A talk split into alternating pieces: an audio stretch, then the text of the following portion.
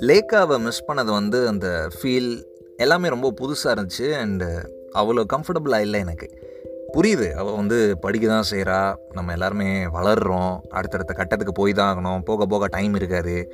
கடைசி வரைக்கும் இந்த மாதிரி சுற்றிக்கிட்டு பேசிட்டு விளையாடிட்டே இருக்க முடியாது. அந்த ரியாலிட்டிலாம் புரியுது. இருந்தாலும் டக்குன்னு என்னடா இது நடக்குது? ஸ்கூலில் தானே இன்னும் இருக்கும்? அப்படிங்கிற மாதிரி ஒரு தாட் போயிட்டே இருக்குது this is the unspoken and கடவுட் பிக்சர்ஸ்லேருந்து நான் அவங்க நண்பனுக்கு நண்பன் வைத்தி லேக்காவை மிஸ் பண்ணிட்டு இருந்த அந்த ஃபேஸில் எனக்கு ராஜேஷ் அப்படின்னு சொல்லிட்டு ஒரு புது ஃப்ரெண்டு கிடச்சான்.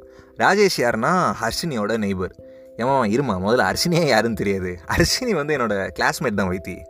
ராஜேஷ் எப்படின்னா ரொம்ப சைலண்ட்டான பையன். ஆ அப்போ கரெக்டு தான் சில பேர் சொல்கிறதெல்லாம் பையன்னா எப்போவுமே நாட்டியாக இருக்கணும்னு அவசியம் இல்லை. சைலண்ட்டாக கூட இருக்கலாம். ஆமாம் கரெக்ட் ராஜேஷ் வந்து சைலண்ட்டான பையன். நான் பேசிக்கிட்டே இருப்பேன் அவன் வந்து கேட்டுக்கிட்டே இருப்பான். நல்ல காம்போவில் ஏக்காவை மிஸ் பண்ணதுனால எனக்கு வந்து இந்த டைமில் பேசுகிறதுக்கு பழகிறதுக்கு ஒரு ஃப்ரெண்டு வேணும் அப்படிங்கிற காரணத்துக்காகவா என்னவா அப்படின்லாம் தெரியாது. ஆனால் ராஜேஷ் கூட வந்து டக்குன்னு செம்ம க்ளோஸ் ஆகிட்டேன் எந்த அளவுக்குன்னா அவன்கிட்ட பேசாத ஒரு நாள் கூட கிடையாது. எல்லா நாளும் ஏதாவது ஒரு விஷயம் பேசிகிட்டே தான் இருப்போம். நல்ல அந்த பாண்டிங் வந்து ரொம்ப நல்லா இருந்துச்சு. நல்ல பாண்ட் இருந்துச்சு. அதுக்கப்புறம் அவன் வந்து நிறைய விஷயங்கள் ஷேர் பண்ண ஆரம்பித்தான் சைலண்ட்டில் அந்த ஐஸ் பிரேக்கர் ஆக்சுவலாக பையனுக்கு தேவைப்பட்டிருக்கு போல். அந்த க்ளோஸ் ஆனதுக்கு அப்புறமா தான் வந்து அவன் பேச ஆரம்பிக்கிறான்.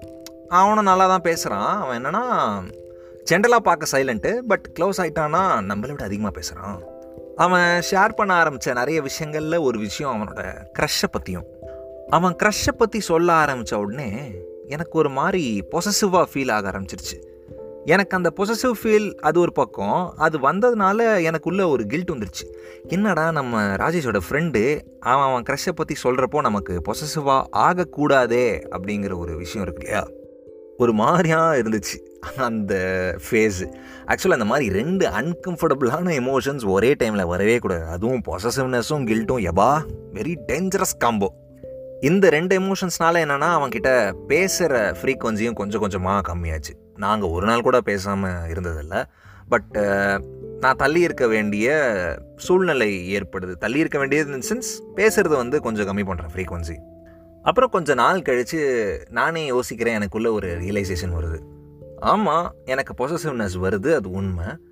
ஆனால் ஏன் கில்ட்டு வருது? ஏன்? க்ளோஸ் ஃப்ரெண்ட் பொசசிவாக இருக்கக்கூடாதா என்ன?